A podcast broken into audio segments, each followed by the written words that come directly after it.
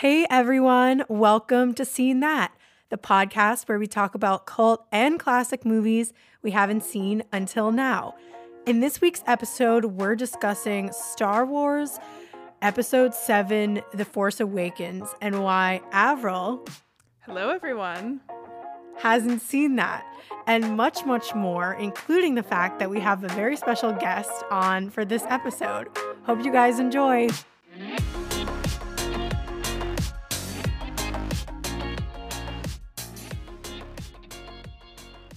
Hey guys, so like I said in our intro, in this week's episode, we have a very special guest. My boyfriend David is here to be a guest on this episode to help us discuss Star Wars. And uh, babe, why don't you say hello to our listeners? Hi, happy to be here. Yay, we're so excited to have him. Um, we kind of wanted to involve him in this episode in particular because uh, David is sort of the Star Wars expert in my life, and uh, you know, definitely the Star Wars expert in our household. so, um, and he got me kind of into the universe. So, we really wanted to um, bring him on for this and help me sort of ask Averyl questions and get really, really in depth about the movie. So, we're really excited. So, babe, you have been, you know, getting me into not only the Star Wars universe, but also the like Marvel Cinematic Universe and things like that. But to me, you're like, you know, our resident Star Wars expert. Um, can you just for our listeners and everything, tell us quickly a little bit about um, why you, you wanted to come on this episode, and then also just a little bit about your um, history with Star Wars, how you got into it, maybe as a kid, and and just kind of start us off that way. And then don't worry, guys, we'll get into Av's uh, watching of Force Awakens in a minute.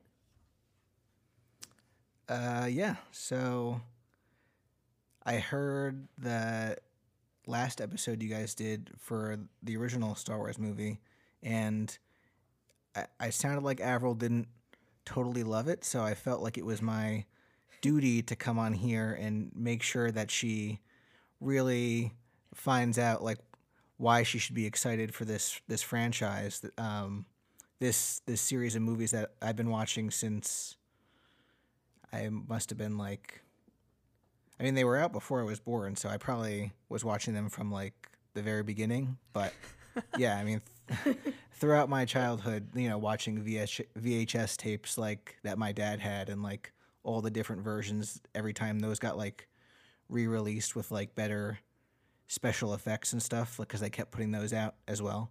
Um, so yeah, very important uh, movie franchise like in my life, and this movie in particular, I like absolutely love. So any excuse to talk about it and share that enthusiasm, um, I'm there. No pressure, David. You're like our expert. Okay, guys, so we are gonna get into it. We'll do our quick intro of the movie.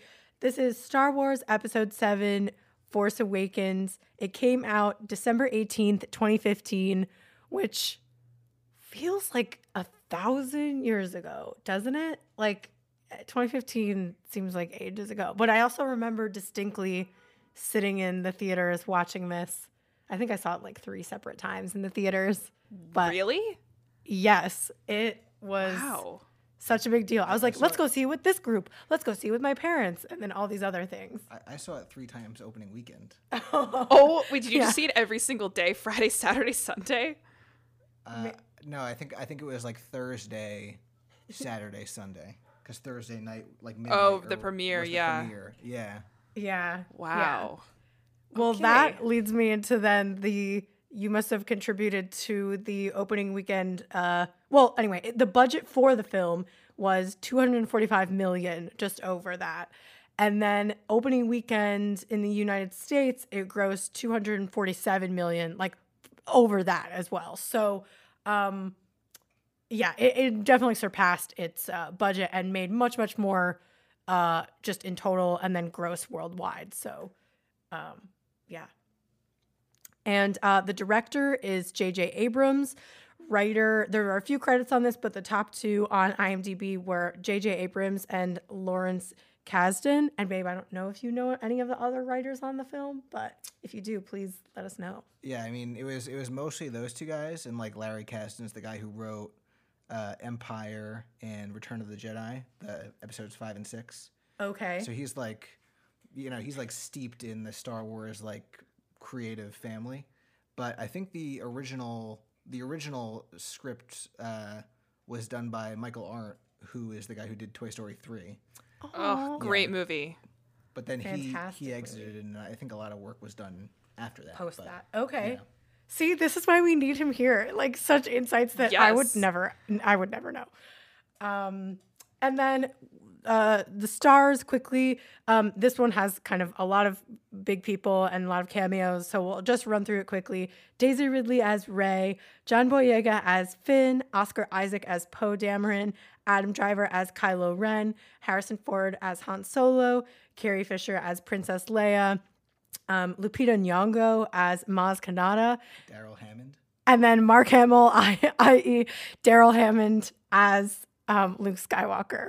And yeah, you could stream it on Disney Plus. And then uh, a quick summary: as a new threat to the galaxy arises, Rey, a desert scavenger, and Finn, an ex-stormtrooper, must join Han Solo and Chewbacca to search for the one hope of restoring peace to the galaxy we'll, you know, David and I, I think we'll sort of tag team on some questions that we have for you, and I'll just chime in on questions that I have for David, and feel free to ask him other things. I'm sure he will be wealth of information on details. But um, getting into uh, your first watch of it, um, knowing that um, you'd seen the prequel movies, all, all three of them. Um, I haven't. Oh, well, yes, you're right. Okay, sorry. okay, I'm like, sorry, I'm thinking- I was like, This is what's so confusing. There's the prequels, then there's the originals, and now there are these. And then there's the like yeah. Non-related but still in the same universe movies like Rogue One. And I've Yeah. seen now a movie from each different group that I like can't keep track of like what timeline it all is. Okay. So sorry, So- but you're right. I have seen the prequels. Babe, maybe you can help clarify everyone on timeline, even if our other viewers are Actually, that would probably be really good for me at least. I don't know. Right. So the originals are actually in the middle of the timeline. Um, so they made the originals, then they went and made the prequels, which take place before those. And then, you know, for the most part, people really didn't like those prequels. Like they were very different from the originals and like what a lot of the original fans liked about those movies. So when they set out to make seven and sort of bring it back, um, a big sort of the big challenge and the, the big thing that was on a lot of the audience's mind was is this going to be you know more of not what we want you know is this going to be like trying to recapture star wars or is this actually going to deliver on mm-hmm. what made those original movies so good mm-hmm. Thank you. Got it. That's really helpful. Yeah, so from the original, the the Star Wars universe has kind of expanded uh outwardly from um the original trilogy and from, you know, that first movie that we uh discussed in season 1, um A New Hope. So Av, again, knowing that you'd seen all of the the prequel movies, and that um also knowing that you know uh, everyone or a lot of people, sort of in our friend group, were really hyped about going to see Force Awakens, and we're clearly always talking about it. Um, Averyl, why hadn't haven't you seen that? So, yes, I've seen the prequels, which I know are not well regarded by fans and probably by critics. I feel like it was just panned like universally when they came out. Um, but I really just watched those again because of Hayden Christensen and Natalie Portman, who I was fans of at the time. I'm still a fan of Natalie Portman. She's great. Anyway, so I'd seen those, but for the wrong reasons, not because I gave a shit about the storyline or the universe, just because I would like wanted to see it because I was young uh, and playing that at recess with my friends. And then I saw these other movies, like I saw Rogue One, and I saw well, and I saw Episode Four for this podcast, sort of not out of uh, wanting to see it on my own. Like I was dating somebody, we watched it together because he was really into it, and then I watched Episode Four for this podcast. So I've never really just on my own been interested in Star Wars. And when this movie came out in 15, nobody I was hanging out with at the time was going to see it. And so that just sort of further cemented. I'm like, all right, well, Mm. no one here is like gunning to go to the theater to see it. So like I'm not really gonna go on my own and, and watch it if I don't already have an interest in this franchise. And I just sort of thought this is gonna be a modern retelling of episode four Mm. but like maybe slightly different, not a continuation of the story and of the universe, which I think we can discuss later. But Yeah. um, I was just kind of like, this is just going to be like the same thing, just coming out now. I don't really feel a need to go see this. And I know you guys were obsessed with it when it came out, and I know you are like currently still obsessed with it. But I Three times opening weekend. I know. I just was like, that's not. It just didn't feel like it was for me. That's fair. Yeah, and that makes sense. I feel like a lot of the excitement about a, um, a movie like that, even just especially opening weekend, is getting like a big group to kind of go see it together. All right, we're all gonna get tickets. We're all gonna be in Yeah. this thing. We're all gonna like discuss it after, and and and yeah, that does make it really exciting and, special. So yeah, and and David, I I want to know. I guess a little bit about your thoughts going into it because you were nodding along with Averyl as she was saying um, that you know Av, you were thinking that it was going to be kind of just a retelling of um, A New Hope. Uh, I know you are kind of like up on the threads about like you know any upcoming movie or something like that, but I'm curious what did you what information did you have going into it, babe, and like you know did you know it was going to be a retelling or were they like really keeping things buttoned up? Uh, yeah. Um, so, you know that I am, you know, generally pretty spoiler averse. Yeah. Like, I, I like to go into movies sort of knowing as little as possible because so much of like the the craft of movie making is like you know what how they reveal the information and like what your expectations are and what you like your understanding of the story at any given time is like it's part of the experience mm-hmm. and how they sort of surprise you and subvert those expectations. So i try not to go into any movie knowing too much. Mm-hmm. And you know I, I did that for this movie. I think i watched like the the trailer like the first trailer which came out like during i remember they used to always come out during like the monday night football and stuff. So i probably watched the first one and like maybe the second one i couldn't resist. But especially as like we got close and more things started coming out i was like just you know very much trying not to watch anything. Um Wow, So that's impressive. know- yeah. Yeah, I remember going into the final uh, uh, sort of episode or final one of this trilogy. Uh, we were in the theater for I guess a couple other movies, and that the trailer would come on, and David would be like. Okay, nope. I la la la la, la like shutting his ears and eyes. but people next to me would be like, "Respect, yeah, no, no spoilers." Like, but it was just, it was, so, it'd be so funny. Yeah, so I you know I didn't really know too much what to expect. Um, even from like the brief trailer footage I saw, like it did seem like they were definitely trying to go for a lot of the same imagery of you know the original movie specifically, a lot of the same sorts of locations, um, and you know obviously like the set design and sort of the way people are dressed and Yeah. aliens they showed, et cetera, et cetera. Um, so like it, it all seemed good, but I was basically going in like extremely. I mean, I was extremely excited because I, I wanted it to be good, but also like ready to be like, okay, like it's been a long time since we got a good one of these. Like, Yeah. show me what you got. Like, I'm ready to be wowed or disappointed if it if it didn't end up Right. being good. Right.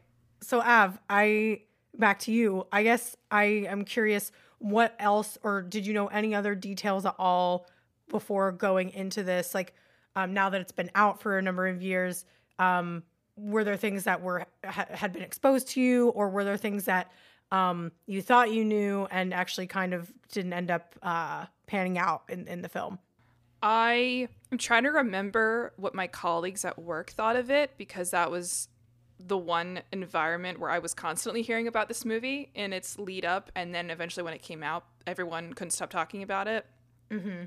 and there was an overall positive consensus about the movie. So my impression before seeing this was like, all right, I guess this is better than the prequels. It seems more most fans like this movie. Not everybody, of course, but it, like again, it seemed like most that saw it enjoyed it. Um, And Adam Driver was in it, who I'm a big fan of. Which I Oh, yeah. was tempted to see it because of him, but I'm like that I shouldn't just see this movie because of him. That's that's what I did for the first three, and look where that got me. So I had no idea actually that um, you know the original cast of Daryl Hammond and Harrison Ford and Carrie Fisher were in it.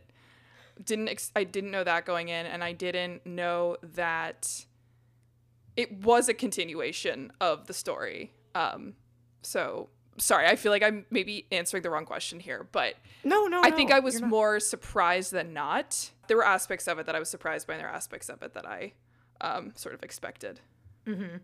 So I guess this I'll pose this question to both of you, and Av, maybe I'll let you answer this one first. Like, so what were your initial impressions of the movie? Like right after you'd seen it, or like as you were watching it, what were you feeling?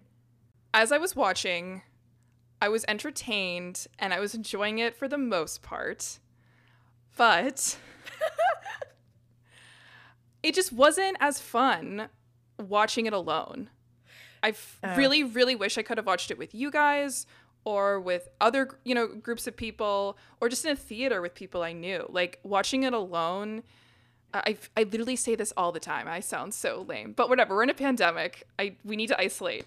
Um, but it's just yeah. I kind of like. I'm not gonna lie. It sort of bummed me out. I was like, this would be much cooler to see in a theater. Like all the action sequences, which there are so many of, and I do have to say that kind of takes me out of it, unfortunately, just because I find it hard to follow sometimes. There's so much happening.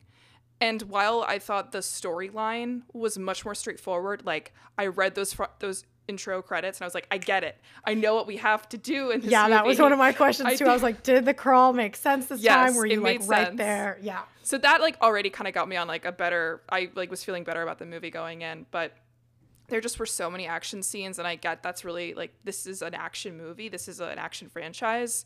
At least I think it is. Maybe David mm-hmm. and Hayley you guys can debate me on that, but I just it's not as much fun for me watching it alone on my computer. It just that's not the right environment I think for this kind of movie.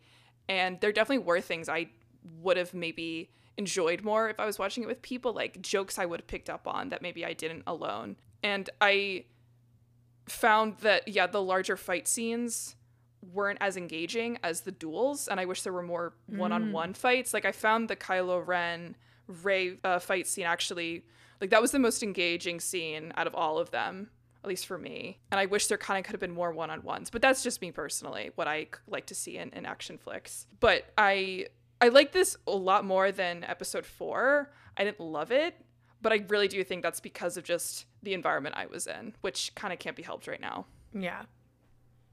That's a fair answer. I mean, yeah, I think again par- part of what makes it so exciting is that remembering of like seeing it in the theaters and everything.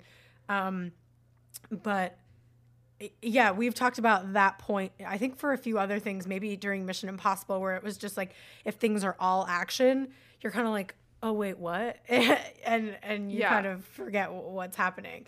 Um I can say for me, this I don't think this happened for me in this movie, but I've said on this podcast before that that has definitely happened to me in like numerous Avengers movies. So that's yeah. I guess so, babe. Uh, same question.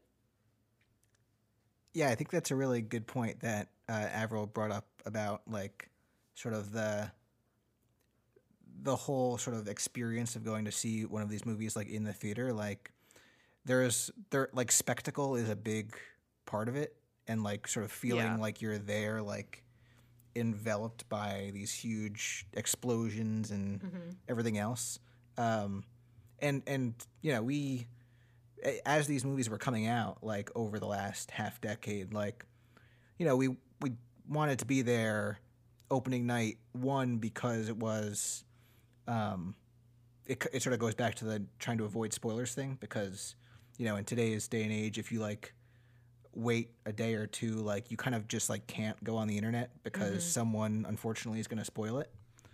Um, but but it was also like a you know the, the reason why we would like pre-order our movie tickets, you know, half a year in advance was one for that and and two because we were so excited about like it was like an event, you know, like as far as like movie related events of the year goes. It's like, oh, there's a new Star Wars movie. Like I want to go and see that. Like Averyl was saying, like see it with your friends in a nice theater with like nice chairs, like reclining chairs, and like I was just gonna say reclining chairs. yeah, like we we were really excited just about sort of that of event type of experience. Um, that's hundred percent a big part of it, and I could see how like if it's your first time watching one of these movies and it's like on, you know, a thirteen inch laptop screen with, you know, maybe not even with headphones, like that's you're not gonna have like the same. It, it won't have the same impact on you, and it's like it's not your fault. Yeah. Yes, don't come for me, Star Wars fans. Yeah. Well, I guess to dig into your point a little bit, or not the point about the experience of watching it, but I'm curious, Av, what you loved about the movie and what you maybe hated is a strong word, but maybe things that you weren't as into. Um, you know, maybe one of that those is like the action scenes. I'm curious if there's anything else that you weren't loving so much. All right, so I will start with the things that I loved. Uh, loved the cinematography. I actually appreciated that there were a lot of like callback scenes, like the sun set. Loved that. Um, the set locations, those were super cool. I'm, and I know I just was talking about how the action scenes sort of took me out of the movie, but again, with the one-on-one fight scenes, those were engaging, and partly because of how chore- well choreographed those scenes were. I thought. Um, I thought it was really interesting to see. Clearly, like they've been training; these actors have been training. I don't know what kind of workouts they're doing or what specific type of fight style they're using, but it's just cool to see. I feel like this is probably obvious, and like obviously it was intentional. I think on the filmmaker's part, but it is nice to see a more diverse cast.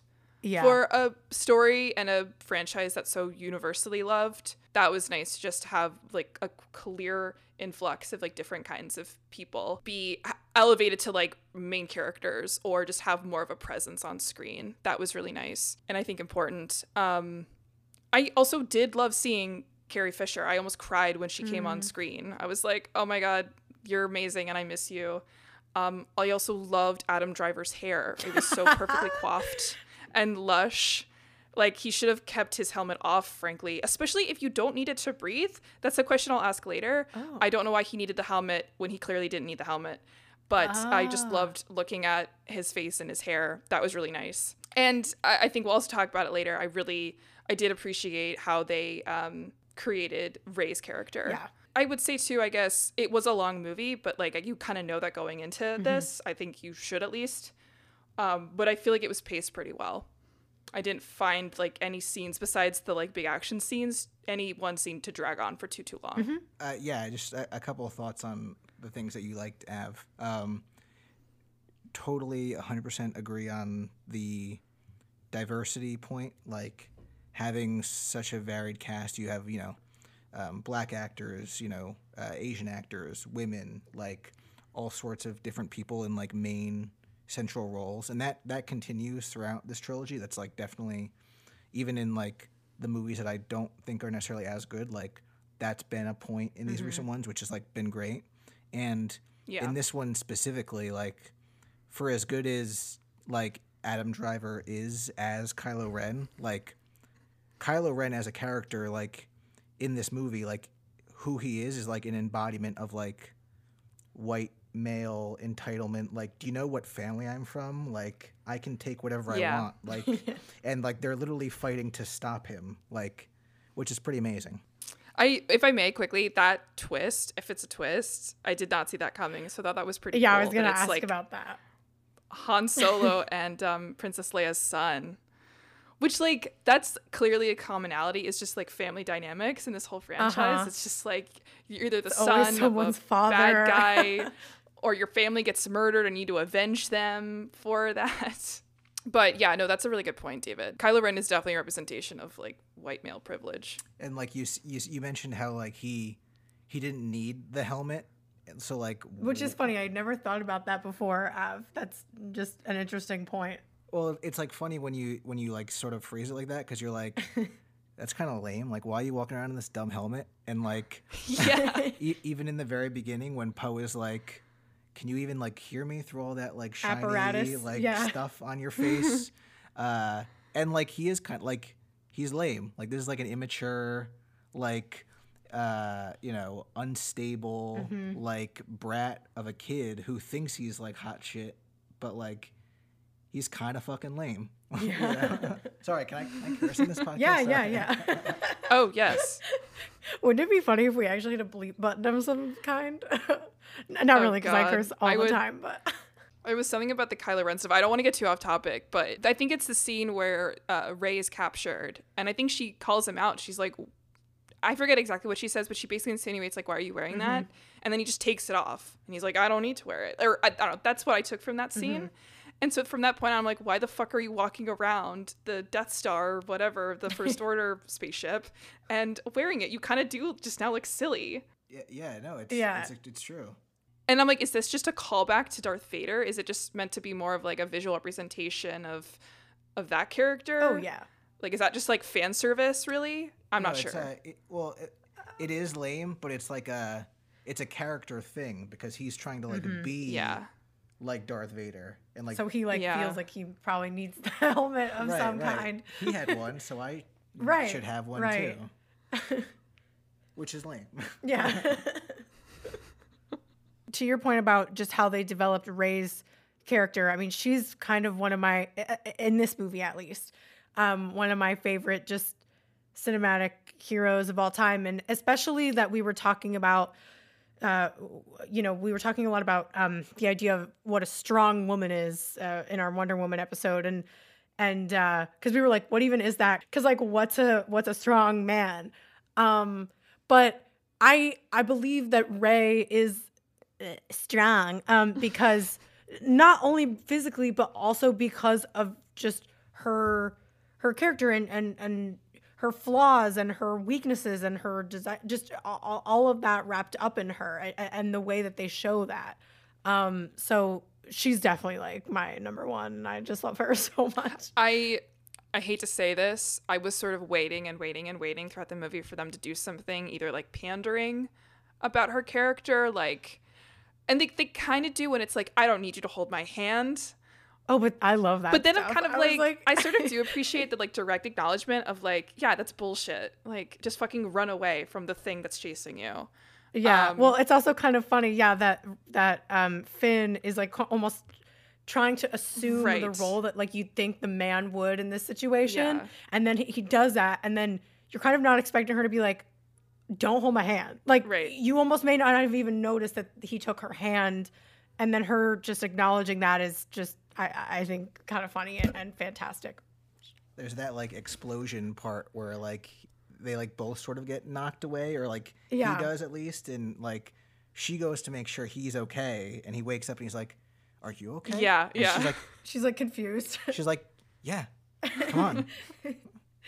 yeah it's just great and then yeah on the diversity point again um that is something that they continue throughout the other movies and then i think we were talking about it in uh episode four or, or for the episode uh, four but um it's literally an entire galaxy so you're telling us that you know in i mean there's no way that it would only be if there are races of a thousand different kinds of aliens is there only going to be white people so i just Right. again appreciate that they are like you know uh, doing something that you know we should have been doing all along Right. but yeah it is kind of like yeah this is literally like spanning all like space and it should encompass literally like any kind of person if there's going to be aliens as well Spanning all space and time.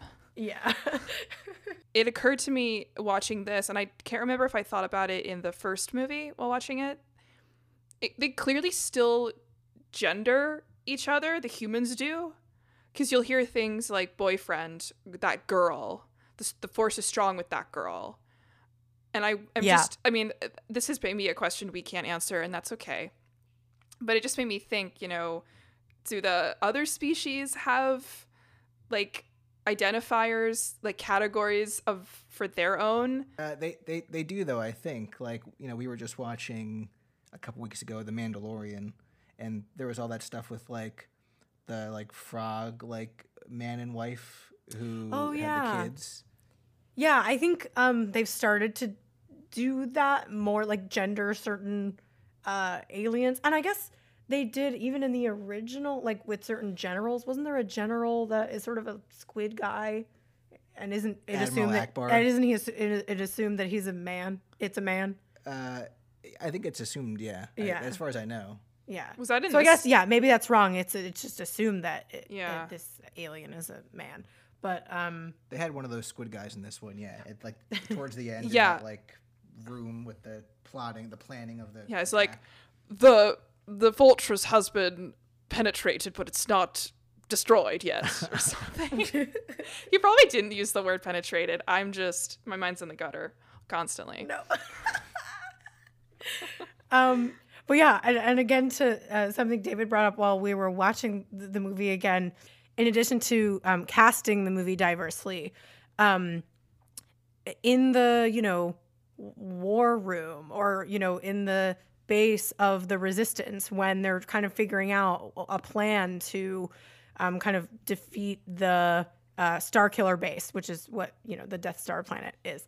Um, you know, all these different people are kind of chiming in with bits of ideas, and I appreciated that it wasn't just like typically like oh poe is gonna he's the best pilot so obviously he knows like everything about the thing that they're gonna destroy. Like it it made it seem like it's actually a team effort and it's you know all of these people working together to fight this literal like monolith like giant evil force They're all in this together. yeah yeah, I did appreciate that. Um, I have to say though, I did sort of want more scenes like that. There's, it's just, and this is probably just the formula that they've think works best, is like dialogue scene, action scene, setup scene, dialogue scene, action scene, and I just wish I, there could have been more, not necessarily of a mix, but there the action scenes were just so long that I wanted sort of more context eh, or more, I guess, interaction between characters besides them just fighting. And so you you kind of get that with the Kylo Ren Rey fight scene, which is why I really liked that because there's just this sort of not only a back and forth physically, but also of dialogue. I appreciated the setup scene with that, with everybody sort of gathered around and and like figuring out what they're gonna do. But then it's like a solid, I think, ten minutes of them actually like f- taking on the plan and, and enacting it, and everybody sort of separated and doing their own thing. Just my, it's just my opinion, man. I I think they, you know, and maybe they didn't do it like as well as they could have, but watching it, I feel like they sort of realize the same thing that you're saying, which is like you can't just have like just action and like just sort of character Yeah. moments. Like you have to figure out how to integrate those better, and like you know, not saying that they did it perfectly, like, but I think you can definitely see some examples where they were trying to do that. Like, you mentioned the the Kylo uh, Rey fight at the end, which like the way that fight is sort of choreographed, I, I feel like definitely like the way they're sort of fighting. Each of them sort of fights in a very specific like Right. character specific way.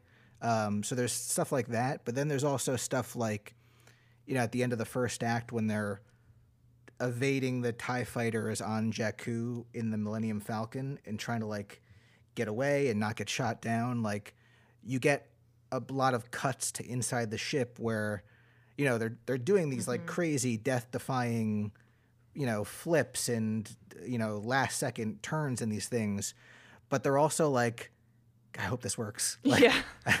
like uh, I really don't. You know, we're we're we're not sure we can do this either, which I think is a good character moment, sort of within the action of like these are kind of just kids. You know, like they Yeah. don't really know what they're doing either. And like right after that scene when they're like they're like complimenting each other, like that was amazing. How'd you do that? Like I didn't know I could do that. I just sort of you know I really liked thought that on scene. my feet. It was like really endearing just to, for them to be like, "That was so cool." I, just, I know sweet. that that was that's one of my favorite things about it too. Like, it, and it happens early on when um, Finn is you know trying to break Poe out because he needs a pilot, but you know they kind of are like, "Hey man, good shot!" Like, Yeah. "Woo, that was fun," and it, it's it's like just you know almost being self aware because um again like we like we were talking about with Wonder Woman um there was so much of that that was unrealistic even in terms of just how like you know she's in the no man's land and she's like got no no like not a speck of dirt on her and the whole thing is mud and, and things like that. She's not you know no one's really reacting as like normal people would. Obviously she's like a god but well, anyway um but yeah these are in a sense like quote normal people. And you know they've kind of been plucked from like their typical or all these different backgrounds into these like crazy scenarios that they've never been in before. And i think a lot of times in uh just any sort of adventure film the heroes go on an adventure and it seems like they've kind of done it. They're not really like surprised by anything or an action scene they're not really surprised that they got away. Um so I appreciated that they were acknowledging that in this and that you know they were so excited about their like accomplishments. And it just like builds you know their friendships in that way. friendships? Question What? mark? No. I i i find um we can talk about it later maybe but um finn and rey's relationship it's a little unclear if they are just friends and if the movie's trying to indicate they're anything more than that because i think their friendship is great and it's really sweet I don't know, maybe I'm, I was misreading lines or, or scenes with them, but it seemed like towards the end, maybe there was something more there. But not every, Do you want there to be something more? maybe I do. I don't, you know. Yeah, no, let's talk about that. Like we can go in and talk about um specific a- aspects of the film now. Um yeah, let's start with the Rey and Finn's relationship. Um were you expecting there to like to, for her to have um a love interest at any point or were you not really expecting anything? I was before seeing this movie, I'm like, I know who plays Finn and I know who plays Rey, and I feel like they're Mm-hmm. posted to be the two main female male leads.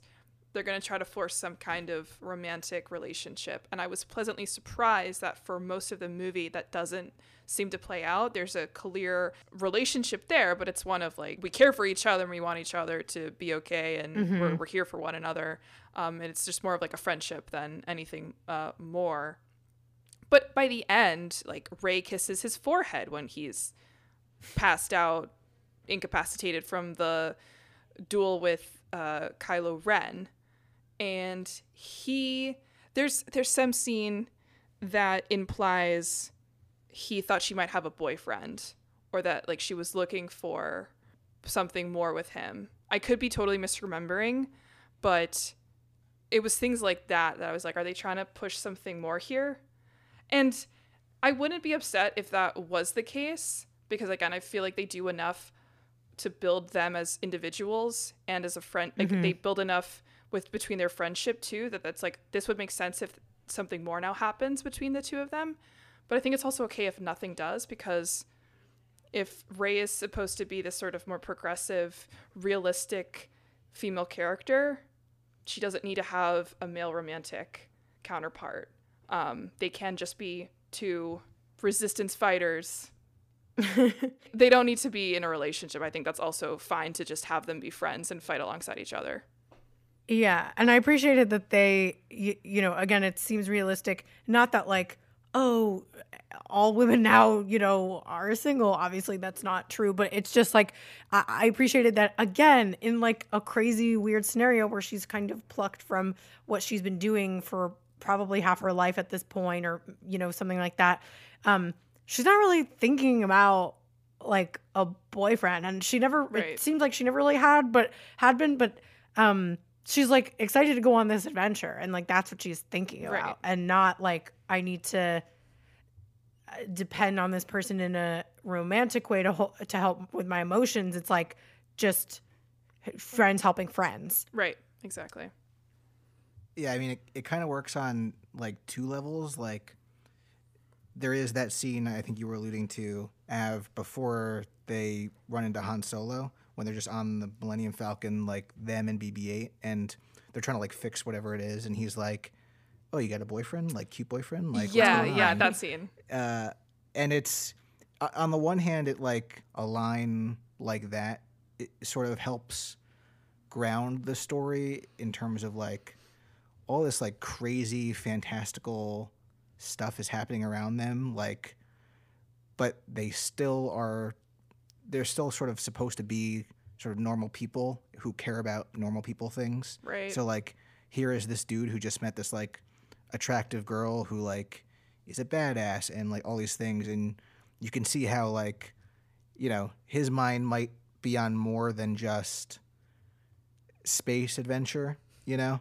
Um but at the same time like the other level that it works on is that like you know, she's not that's not what she's looking for with this, you know? So it's a good character moment where right. like with the hand thing, like with the her not needing his protection, you know, she's just like none of your business. Like, you know, like this is not what it's about. And yeah, later on, like they get really close, and I- I think by the end, it it has the possibility to go, you know, in either direction based on like where things go from here.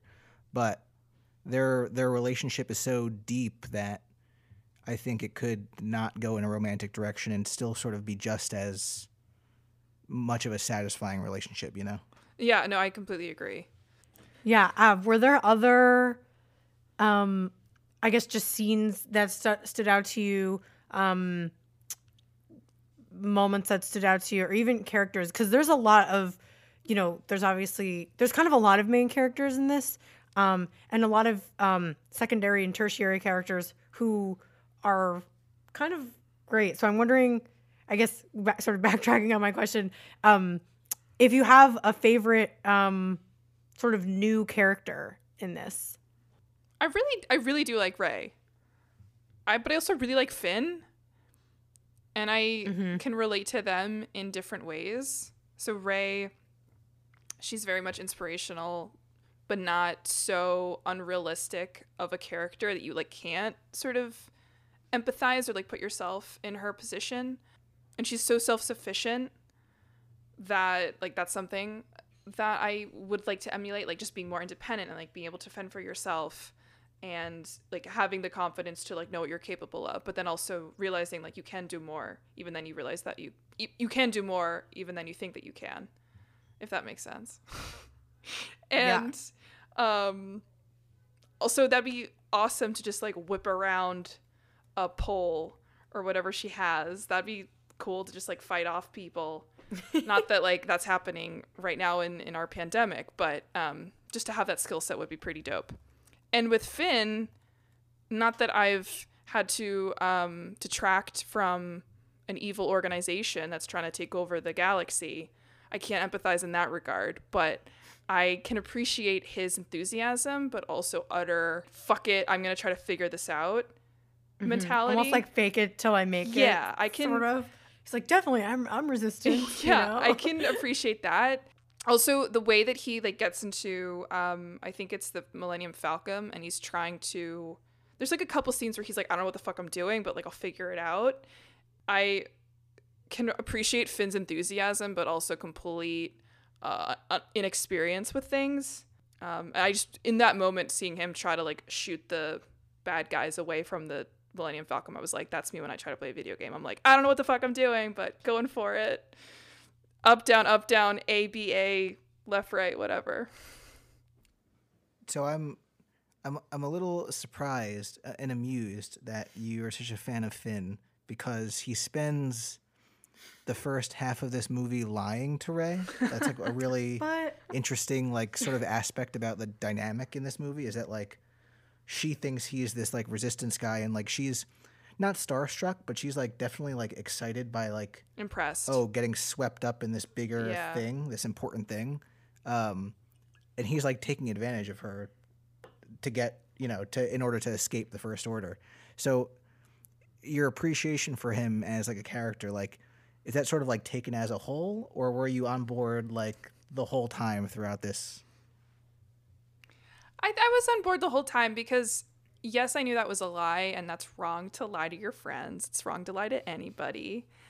However, it was for a good cause. He like on his own accord defected from the first order, and that's a big scary thing to do. And eventually, you know the truth's gonna come out, Mm-hmm. and it's always gonna suck when that happens. But it was for a good cause. It was like a legitimate, better reason to to have the truth come out like that than for him just to still be within the first order or to never tell her at all or to like make the lie worse. I feel like it's up front pretty blatantly that he's lying and then I feel like as the movie goes on he like tries to become more or he tries to maybe I don't know if it's consciously or not, but I don't think he tries so much to keep the facade going. I think he's more willing to he just he, he grows to care about her and the other people they're with that it's like I need to just help them.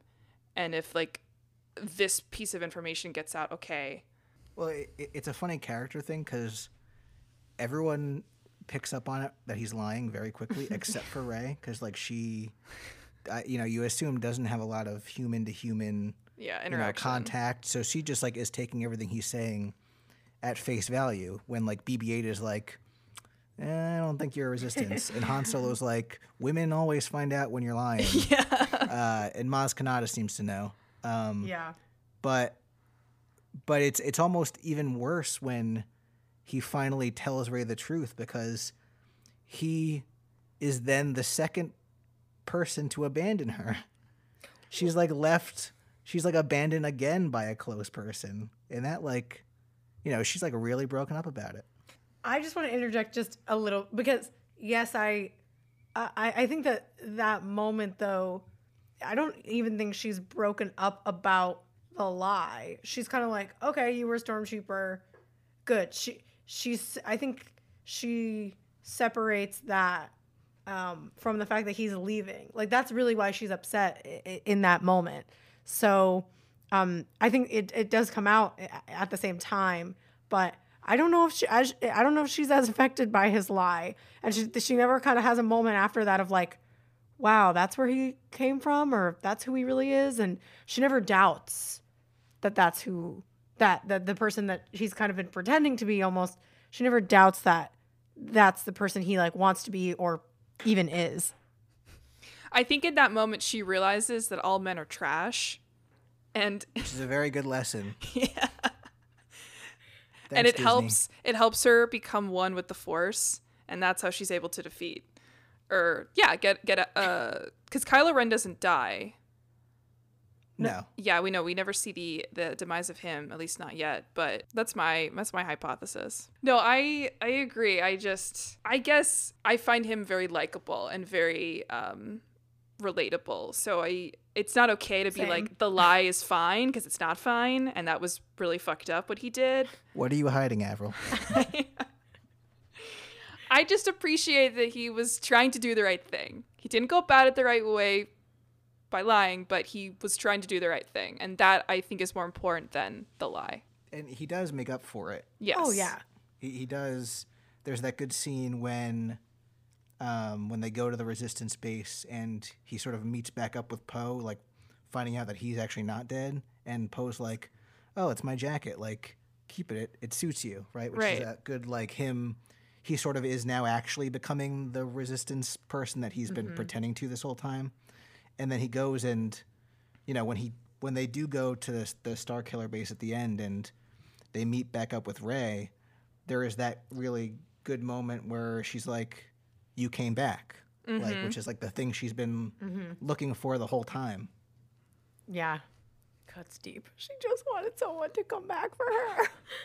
Can I say something I'm not proud of, but I, I do feel like I need to acknowledge it? I Sure. did not realize watching the movie that what is the the little android, the little BB-8. BB-8. I thought that was a modern interpretation of R2D2.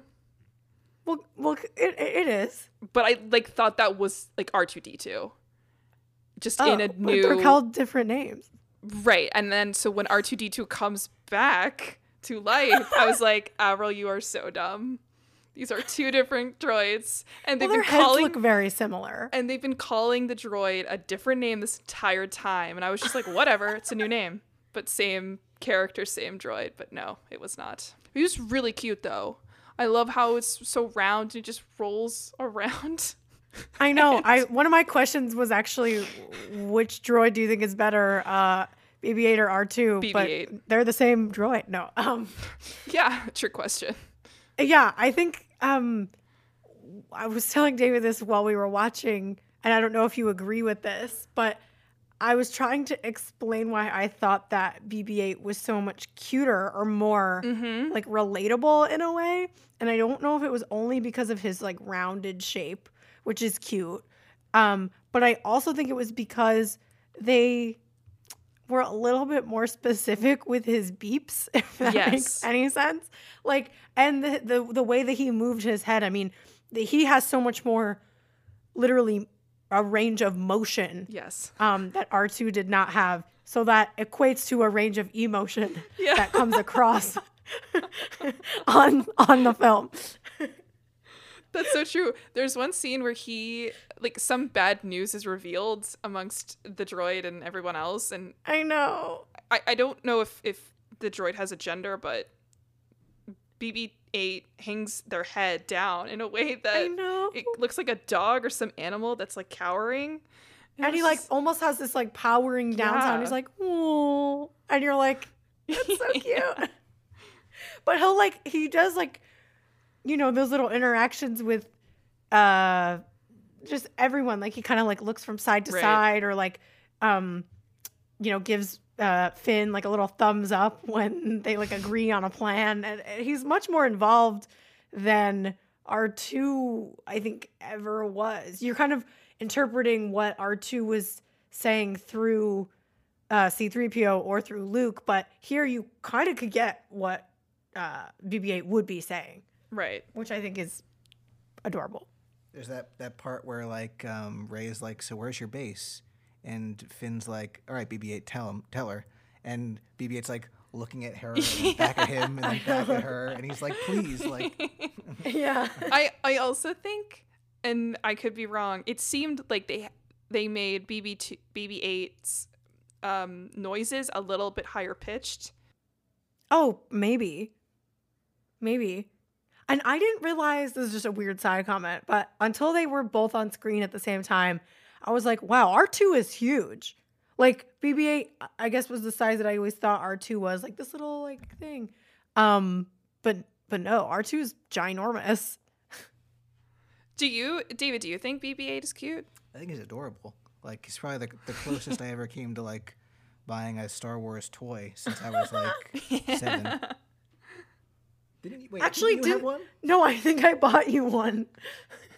Didn't I buy you a BB-8 bobblehead thing? It's not really a bobblehead because Oh, I think you. I think you did like as part of like a pack of things for like Christmas one year or something. Oh yeah. So I guess for you, Av, and for our listeners, what we're referencing is um, I had a Christmas gift for David at one point that wasn't really wrappable. It was sort of an experience that was related to um, uh, music from some of our favorite composers who have happened to score a bunch of movies that we like, including Star Wars. So as a part of the gift, I got icons like from the movies, like Star Wars, and one of them was also from Dark Knight, and another one was from Harry Potter or something like that. And I just kind of put it all in separate gifts. Anyway, at some point in time, I did give David a, a BB-8 bobblehead. I think. I, I can't remember though. I, I feel like one of our friends did get because these BB-8 toys were like everywhere at the Oh, time. Oh, yeah. Like I don't know if it was like Mike or Steve or Heather, someone had one or Kevin. someone had one. Maybe Kevin. Kevin, if you're listening to this episode, we love you. Um, shouts out. You can now buy us all BB two BB 8 toys with your GameStop stock.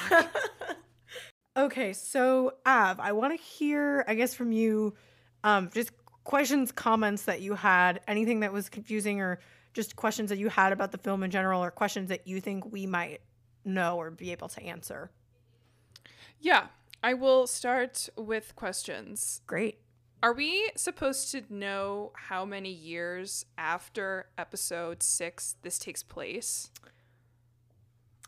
Like when this is supposed to happen? It, I so I can't remember if it is actually said in the movie. I don't think it. or if it's in the crawl, but it is known, and and it, it's kind of clever. It's it's thirty years after the original trilogy, and it was, okay. and it, it the funny thing is that it actually sort of t- goes along with that because this movie came out thirty two years after Return of the Jedi, Episode six.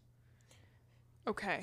So basically, the last movie in the original trilogy, 1983. 1983, was came out 30 years before this one, and it's basically the Right. same gap in Time time, span. in real Yeah. life and in the cinematic universe, and it's the next one in the sequence. I sort of thought that just given how Han Solo, Princess Leia, and Right. Daryl Hammond all look in this movie, I'm like, it can't be a hundred years later. That wouldn't really make sense. Or they'd have to do some kind of explaining on that. But thank you for clarifying. I sort of thought that was the case. Those gross slug like creatures that attack Han Solo and Chewbacca in the ship, I forget which one. Oh, That's another thing too. It can get a little confusing going from like Ship to ships ship. within a ship. Yes. I'm like, That is where are we true. now? Yeah, it's like it's like Um, one ship gets taken by another ship, and they're inside the ship, so they leave that ship, but they're in the other ship, and then people dock onto that ship. So they're, are they on the same ship? Yeah, that is a, that gets Yeah. a little meta. Um, Yeah. but like, what are those things? They look disgusting. okay, I think this is the first time. And babe, correct me if I'm wrong.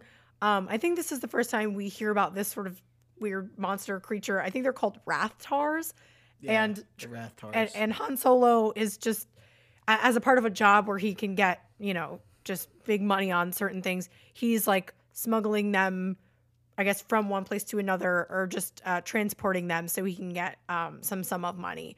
Um, Okay. so he's transporting Rathtars. We don't really know why, or we don't really know who. It doesn't, I guess, super matter. It, he's just kind of been going back to what he did before he kind of connected with Luke at first, which was like smuggling and kind of pirating around the galaxy.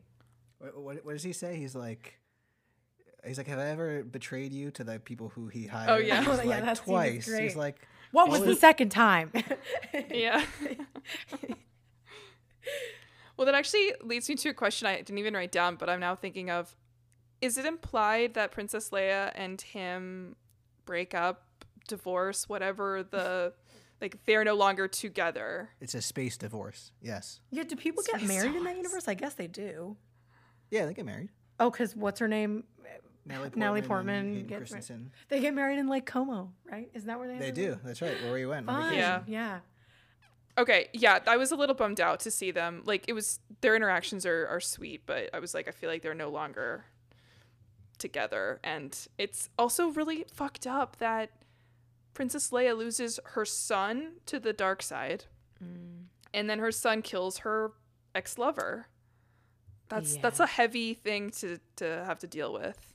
Yeah, I mean, it, I, there's like a, a lot of um, sort of concepts or very like core pillars of like what makes Star Wars Star Wars, and like yes, it's lightsabers. Les- yes, it's like you know spaceships and things. Um, but like and and you know good and evil. But like family is definitely one of those core Yeah. pillars. Um, in the original trilogy, it was you know Luke and his father, uh, and Leia, his sister.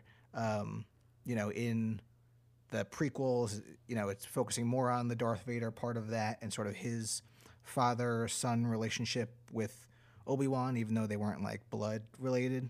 Um, and you know, it carries forward in this one about, you know, we talked about how Kylo's whole sort of ethos is like he's so caught up in like his like heritage and like how that makes him just better than everybody else and that's why he's like oh like some girl, like some rando, like how can she hope to like, you know, be on my level? And then like when she can, it's like infuriating to him.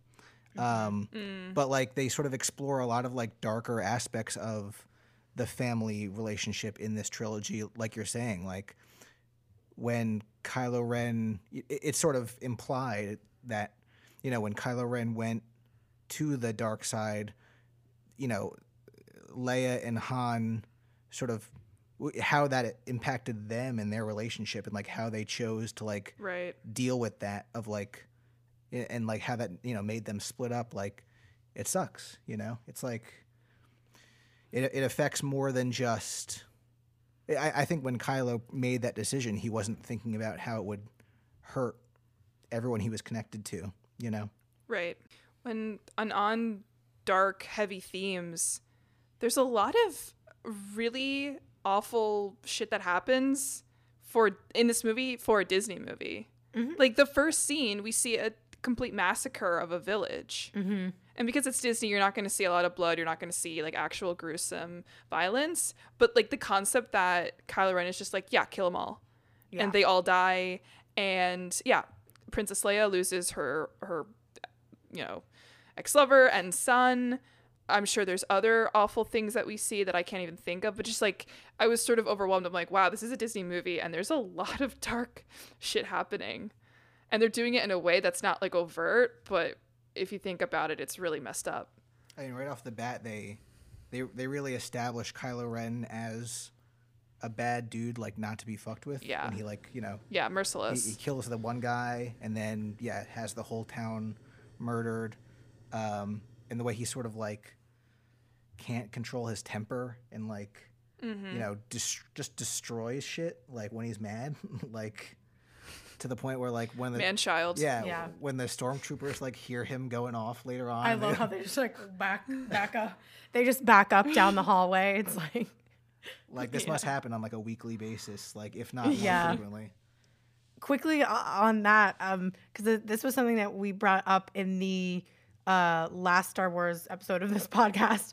Um Av, we were talking about um how you know the first one um you, you know things that were that are iconic later on uh didn't seem as iconic when you watch the first one. So like you know the the the uh villainousness of Darth Vader wasn't as uh, I- intense for you. I'm curious if if you think that that was done better in this or at all in this. Do you think like the um, do you think that the I guess evil spirit of uh, Kylo Ren before you kind of dived deeper into him? Um, do you think I guess his first few like scenes um, come across as really threatening compared to like you know how Darth Vader was in in Episode Four? Yes, I'd say so. I think too it's it's such a clear similarity to Darth Vader from a visual standpoint that at at times like yes, I know this is a different character, but it's almost like it could be the same character because they're both so evil even though one was just more overt and sort of um out and loud about their Mm-hmm. uh, evil ways. But I do feel like they did a good job of like sparsing his violent outbursts throughout the movie. It's not just like every time we see him, he's causing havoc and he's destroying people and planets. I mean, also too seeing that like let's shoot these laser beams and destroy one, two, three, four, Yeah. however many. Like that's also insane to think about. Like we're just gonna destroy these entire planets um, because we can. even even before that like you talked about like this movie having like a lot of dark aspects to it for like a disney movie or one that's supposed Yeah. to be able to be enjoyed by kids like before they shoot the lasers like you know one thing that they carry forward from the original trilogy is all the world war ii influences on the bad guys. Which we did talk about a little bit in our other episode, but yeah. A- and like but I, I don't know if there was anything in the originals that were like as overtly nazi as that like speech that he gives everyone. Yes. yeah. Yeah and the colors they use and everything. I mean it's just so uh almost obvious. I guess so. When we were wa- when we kind of sat and rewatched the first movie, part of our discussion was that um, we were kind of really surprised by how this could have sparked this whole Star Wars phenomenon. And Right. you know, part of the reason why I wanted you to watch this movie is because I thought, oh, if she watches this, you know, she'll get that um you know, emotion about, you know, why people love this universe so much and understand, you know, how people were, were feeling back in maybe, you know, 1976 watching A New Hope for the first time. I'm curious if any mm. of that sort of you relate to or you agree with. I no, that's that's a really good question. I wasn't thinking directly of that while watching, but I again to go back to what I said at the beginning of the episode is I know I would have enjoyed it more. I was like, this would have been so much cooler to see in a theater with people. And I, even though I'm not a huge Star Wars fan, like being sort of sonically and visually encapsulated in a space like a theater to view something like this, I know it would have taken me to another place, and I probably would have been in more awe of the special effects and of the action taking place, and probably would have come away being in more awe and in more impacted and more pro. I would have felt this movie to be more profound than how I viewed it uh, the other night but I wasn't tying it directly to when people first saw it. But I do think that was probably an intention of theirs was how can we sort of recreate this feeling for a new generation of people and like get a new whole group of people to become Star Wars fans, which I think they probably did accomplish. And again, I think I maybe would have been more blown away if I'd seen it. I hate to like keep harping on that whole aspect, but I really just do think this was meant for a movie theater. despite the like current situation with theaters and not really being a thing. Um not that i mean these movies would be in theaters anyway but would you want to see what happens next with these characters? I think I would, and that's a good question. I I would. Like if we wanted to do another Star Wars episode, um, because we could. I've like if no one was making you would you just want to watch the sequels Yeah, let's pretend we're let's say we're not going to do another one for the podcast. Would you watch it? Maybe suggest it in, you know, a group if we can be in groups in the future. All right, honestly, I really don't know if I'd watch it alone again. I don't know if I'd watch Yeah. another uh, one of these by myself. I would be much more enthusiastic if I watched it with my roommates or even did like a virtual watch with people. Um, oh yeah. That would be fun. I Disney and Disney Plus does do that for listeners who might be thinking Okay. that, oh, I don't want to watch this alone or want to watch other ones with people. Yeah. I think it's again I just I want to be able to talk about it after the fact because there is a lot mm-hmm. going on in each in in the movies at least the ones that I've seen so far that it's like okay I just watched this massive thing like this whole universe all this action all of this stuff going on and like I don't really know what to do with with it now mm-hmm. and it just kind of like sits with you in a way of like I can't really I would be able to process it better if I could talk about it with with someone I sound so lonely but I just I think that's probably the the reason I haven't I wouldn't seek it out on my own for the other films is just like I don't know I don't think I would enjoy it as much. Mm-hmm. And I'd rather watch it knowing I'm going to be able to talk about it with people and be able to like share that experience with them. Yeah, there is there's a lot to these movies though. Like when we were watching it, like when it first came out, it was like, it was literally all we could talk about. Was like, but what does this mean? And like, but what about that? Yeah. And like, I, I I feel like this is something that maybe it, it wouldn't have hit you quite the same way, Av, because you're not as familiar with like the original movie specifically. But like Mm-hmm.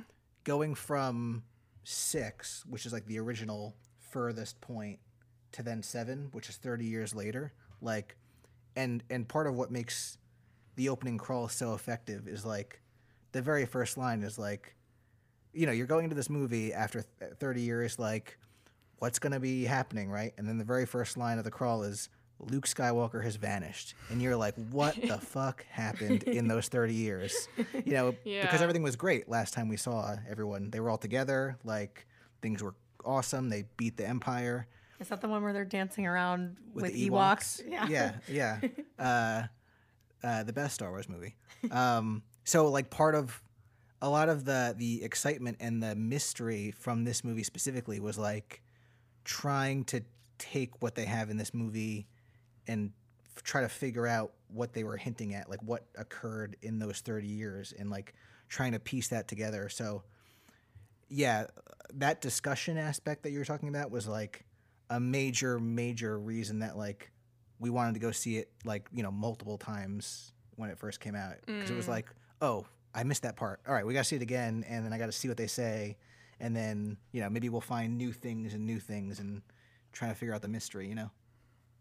Yeah, and just picking up on anything that we or or you know like super fans had uh, had missed the first time or or um, even like thematic things like you know David was pointing out a bunch of things um, while we were watching it this time and um, I was like oh I, I'd never noticed that before or I never I'd never thought about that. So um, I think just yeah having that shared experience definitely helps sort of keep you going with the with the fandom.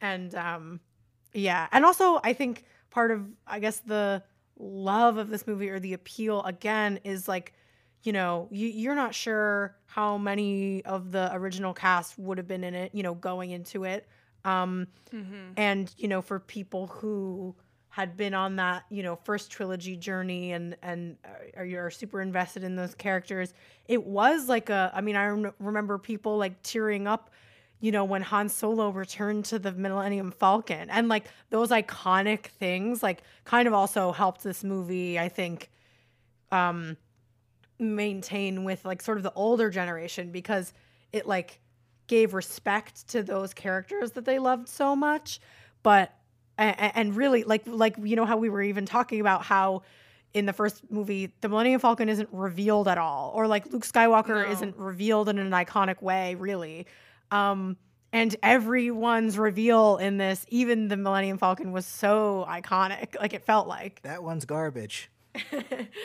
Yeah. all right let's take the garbage then so yeah I have to say, I did not realize it was the Millennium Falcon until they said it was. oh yeah you're not supposed to i I- i don't think anyone. I anyone was a did bit lost on me. Yeah, but our uh, like our discussions around when this movie first came out were so we were like analyzing every minute detail to the point where we were like on on time 2 or time 3, we were like is there some weird like time travel shit going on like cuz cuz they go to the the island at the very end that Luke is on. And then before that though, in the the interrogation scene with Rey and Kylo and he's probing her brain, he's like Mm-hmm. he's like I can see everything in your head. He's like you can't sleep at night. He's like I see the ocean, I see the island. And it was like has she been there before? Can he does she that still wasn't Can really they see- explained, no, that never No. that never went anywhere. But it, we, that's what we were saying at the time. Like, oh my god, like you figured it out. Like, Wh- I yeah, literally right over my head. yeah. Wow. Oh, just I guess quick fun fact. Um, were you aware of some of the fun cameos in this movie? Some of them are you wouldn't know unless you like read about them, but because they were like not actually on screen. I'm trying to scratch my brain to see if there was anybody I was like, "Oh, you're in this."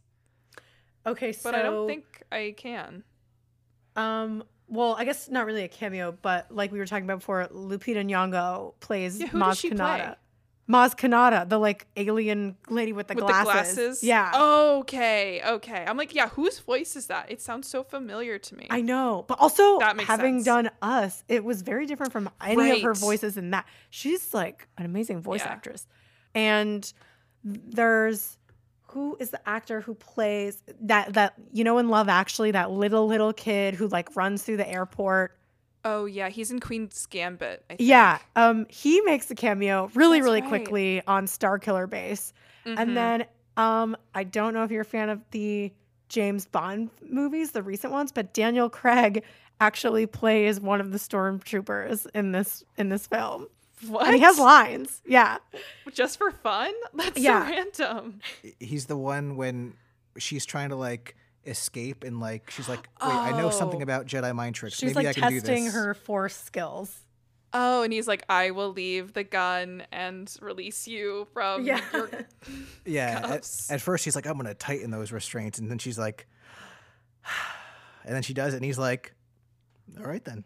It's like I will loosen your restraints and leave the cell with the door wide open. That's And I had no idea. Wow. Oh, I was there another one? Oh, and I don't know if you. I don't think you watched Game of Thrones, but Gwendoline Christie, who yes, plays. she played the like female Yes.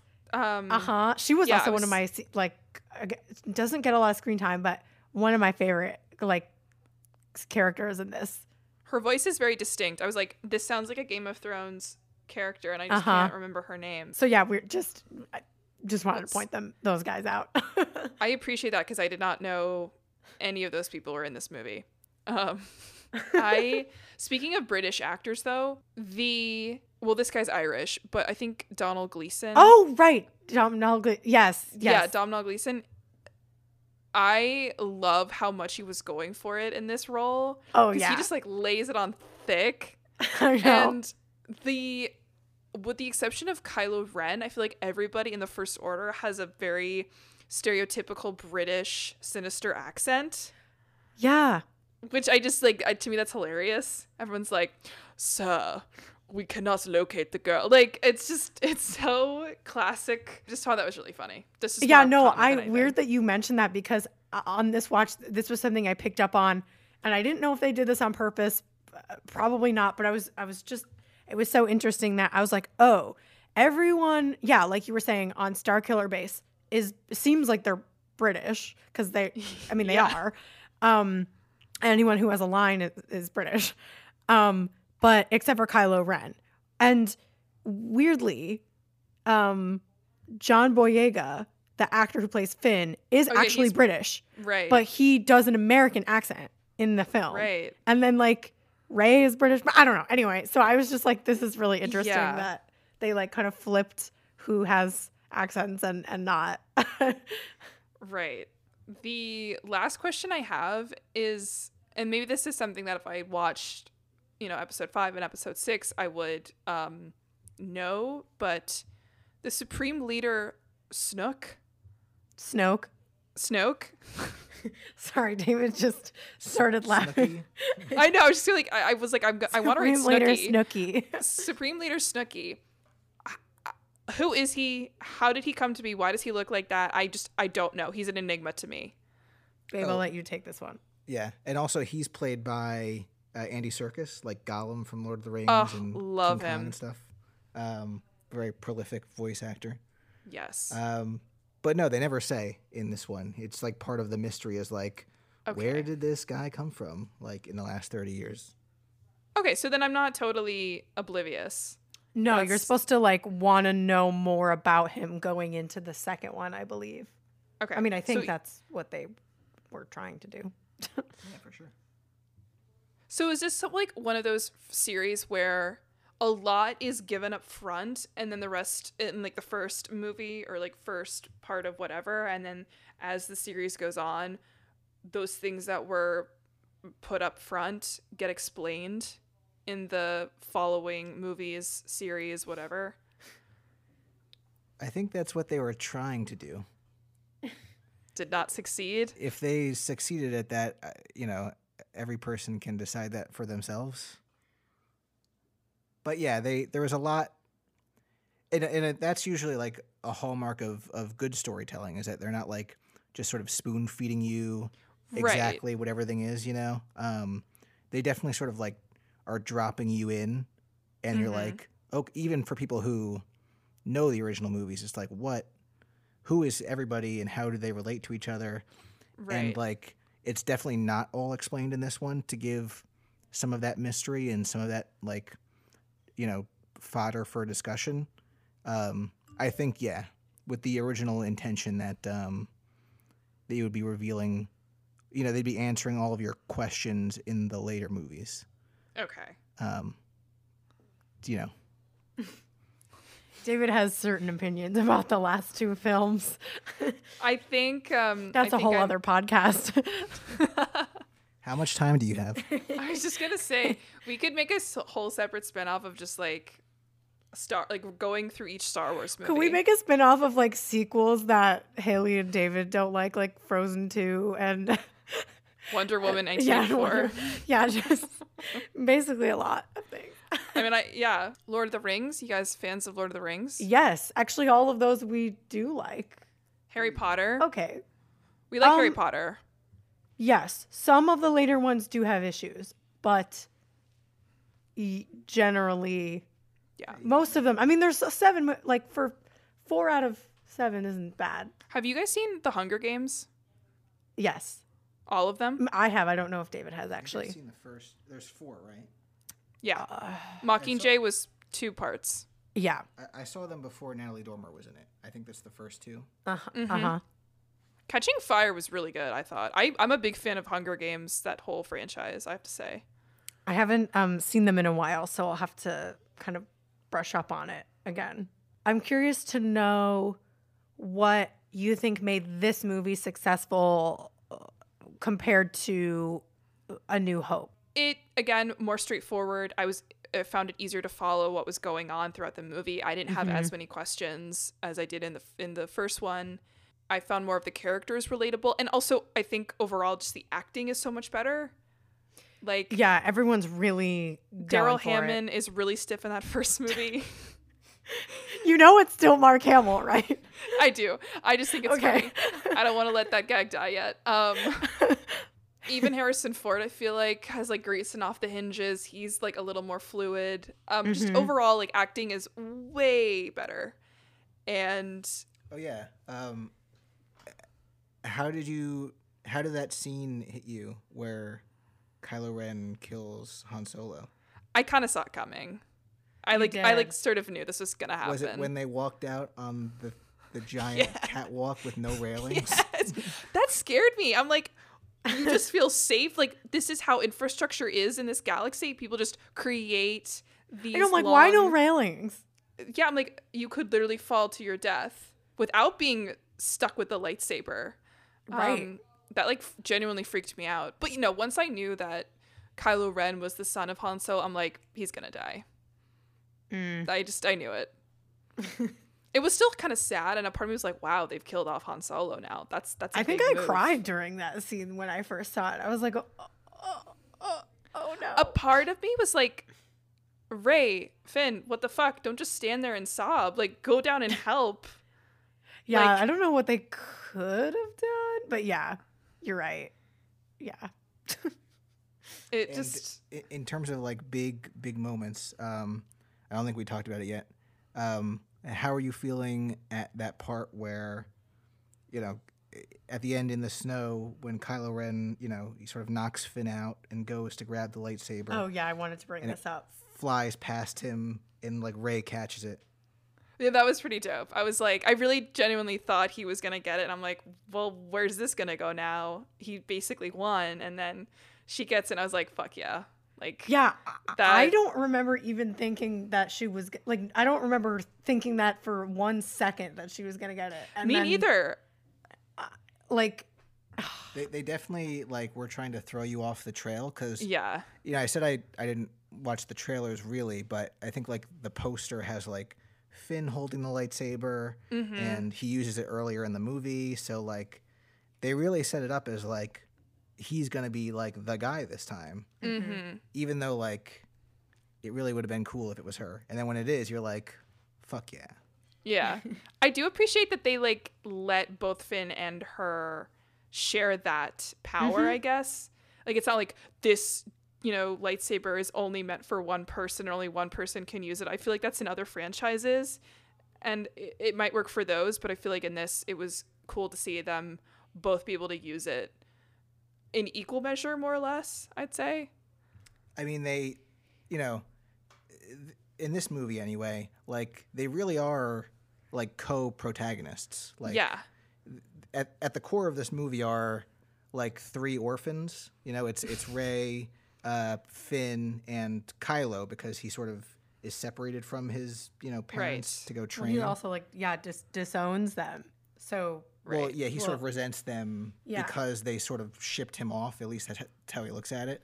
Um, and yeah, it's not like, you know, only one person, like you're saying, is like the main person. Like Right. they're a team, and their relationship at like the center of this movie, like, is like the core of this movie, which is like so great.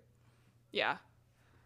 I appreciated their friendship and just like their back and forth Then, um S- Han Solo's and Luke Skywalker's in the first movie. That was just like kind of more annoying, I have to say. Theirs was like believable and relatable and I, and maybe that's also too just like it's been 30 years and so me and my age, I can relate more to how they interact with each other than with how you know those two bros were you know talking with each other interacting with one another Well, also because like in the original one, it's like they're talking about like um, you know who's gonna get the the reward for rescuing Leia, and who's Yeah. gonna like who's gonna like get Leia like a like she's some like prize, right which then is is is cool when she's like she sort of takes charge and she's like get the fuck out of my way, like I'm you know I'm gonna lead this uh, rescue thing. Um, but they don't even go anywhere like near that in in this one, like you said, like. It Right. definitely feels a lot more modern in that way. right Yeah, I'm curious. Something that just came to mind, um, again, back to our uh, last conversation about a, a New Hope. Um, I think um, in that, if I remember correctly, Av, you were like surprised by how like funny the movie was. I'm curious if you thought this was funny or if you had any like specific laugh out loud moments for this one. Just because there were, I there's quite a few for me, but I, I don't know. I, I i really can't pinpoint a scene so i guess just the the noises that BB-8 would make Yeah. and his movements were just sometimes given the context quite hilarious Yeah, like when he's like pinned against, like when they're going upside down and he like shoots out like the Yes. webs. almost. that was funny and um yeah. and Chewie just being Chewie is kind of always funny. Like that's never not like it was sad when he cried when Han Solo died. I wasn't laughing at that, but basically But I any guess- other time I was la- like okay, when he's getting gauzed up by Finn, Yeah. Chewie being uh hard to deal with and Finn like Yeah. not knowing what to do like always. I just thought that that interaction was funny, but Chewbacca is just also His presence is just a little ridiculous. There's that like nurse who like sort of bandages him up. I later, know. I and she's like, "Oh, you must be very brave." And he's, like, "Whoa, whoa, whoa. that sounds very scary." Yeah, and I guess I guess back to almost like one of our earlier points. I think for me one of the reasons that I love Finn so much is that he does kind of provide a lot of comic relief in terms of him mm-hmm. react like interacting with other characters like him interacting with Poe is kind of funny because they're like doing this bromance. Him interacting with Rey is really funny because you're like, oh, she's like dissing his advances all the time. Him interacting with Chewie is like this weird power dynamic. And then him, I guess, interacting with Han is always hilarious because he's like, did you just call me solo? All right, big deal. You know, and then the, my favorite line is when they're on Starkiller Base and he's like, well, use the Force. And then Han Solo's like, that's not how the Force works. or when they're at the snow the snow setting i, I can't re- remember the names of any of these places so Okay, so the big, like basically the weather. Death Star planet is called Starkiller Base. okay when they're Oh, on Star Killer, I just got that because it sucks. It kills all the stars. The oh i didn't get that It kills all the either. suns in the universe. wow Because that's, that's, the chart. Wow, I just realized up. that. Woo. okay. i just it's when they're on actual land that i'm like i don't know what this is called i just know that like this is quite green this is a desert this is Right. snow and the snowy how I can planet is. Starkiller Base. okay star killer planet Ba- right Base. Sorry Or star planet. killer star killer could be. It base could be. It's like when they try to teach Joey French on Friends. Yeah. I feel like that's like a Dota song, like Starkiller Base. Maybe. Maybe not. Um, when they're on Starkiller Base and Han Solo's like, you know, like what was your station here? And he's like, oh, sanitation. Yeah. Sanitation. And even in the, the more serious moments, they kind of find light things like right at the beginning when Poe is making fun of I mean we said this already, but when Poe is making fun of Kylo's mask, even though he just like stopped a laser bullet right in the air. And then when the dynamic between Kylo and General Hux, uh, Domhnall Gleeson, when they're sort of like bickering little boys in front of uh, Snoke, is really funny. But it's kind of like they're talking about really serious things and like who do they bring to murder na- next, and like it's just uh, really funny to me. Did you have anything else, babe? I know there's so much to talk about with this movie, but um, you know, at the risk of going on for hours and hours. I could go on for hours and hours. I- I know. could, but We could do a part two. we could. Uh, shout out to Oscar Isaac. I'm a fan of his, and he did not disappoint. I thought in this movie. Any last thoughts, Av? I need to like look up more about these movies, like episode seven, episode eight, episode nine. Right? There's two more in Yeah. this s- trilogy. Mm-hmm. because full disclosure i haven't done a whole lot of background research and i think that might be maybe why i'm reluctant to see another one on my own and so maybe if i can just like learn more about this movie and about the other ones and sort of where the filmmakers were coming from in terms of how they wanted to make these movies and what they were trying to show that might inspire me to seek this out on my own yeah, like I, I, I think the next two are uh, definitely a step down from this one in terms of like the quality of the film. Um, Wah, wah, but wah. uh, but the next movie specifically is like very heavily like involves Princess Leia. So oh if that sounds interesting, like uh, there's a lot to enjoy about it. Yeah. And um, who else is in this?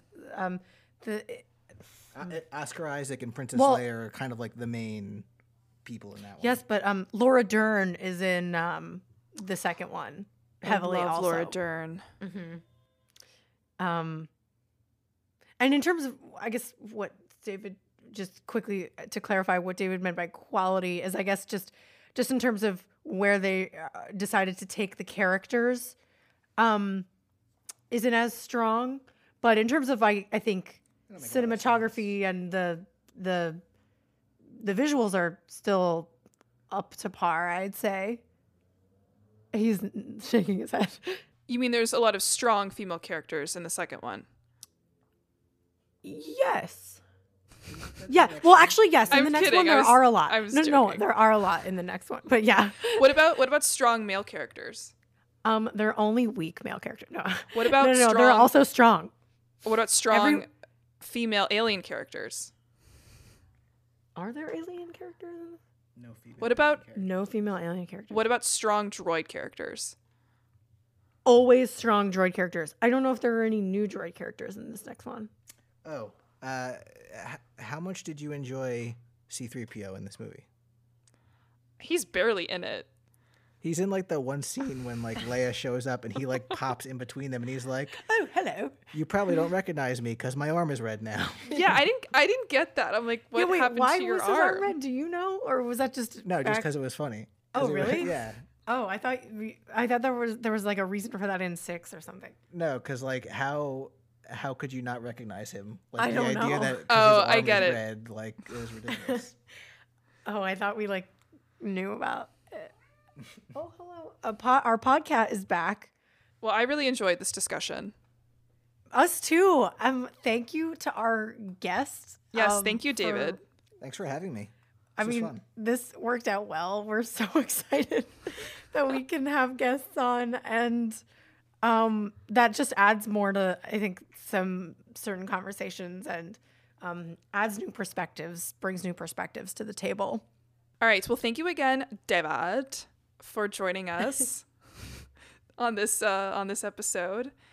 That wraps up our conversation on Star Wars Episode Seven: The Force Awakens. Next time, we're going to be discussing Alien and why Hayley hasn't seen that. It's gonna be really exciting. I'm I think I'm slowly coming on to love um horror genres if it's done well. And I just this has been a movie that's been on my list for so long, so I'm super excited to watch Alien next week. I find it interesting how you, as not, uh, uh, you're a budding horror fan. I've been one for a while. I've never seen The Exorcist, and yet you've seen that. Yes. Well, But we'll get into that, be later. yeah, yeah. That's Another that's time. Uh, later on in the season. So yeah, guys. I guess all that's left to say is, um, you know, Averyl and, and David. Uh, thank you so much for being here. Um, but thank you guys for listening. Um, please follow us on our Instagram at Seen That Pod. And you can keep listening to us on Spotify, Stitcher, and Apple Podcasts. And please follow us on those platforms as well so you get notified every time there's a new Seen That episode. Remember, we are all in this together. The pandemic is not over, even though the vaccines are rolling out. Um, so please stay safe. Um, keep wearing masks. And we love you guys. And I love Averyl and I love David. And I love you all. May the force be with you. Until next time. Bye, guys. Thank you. Bye.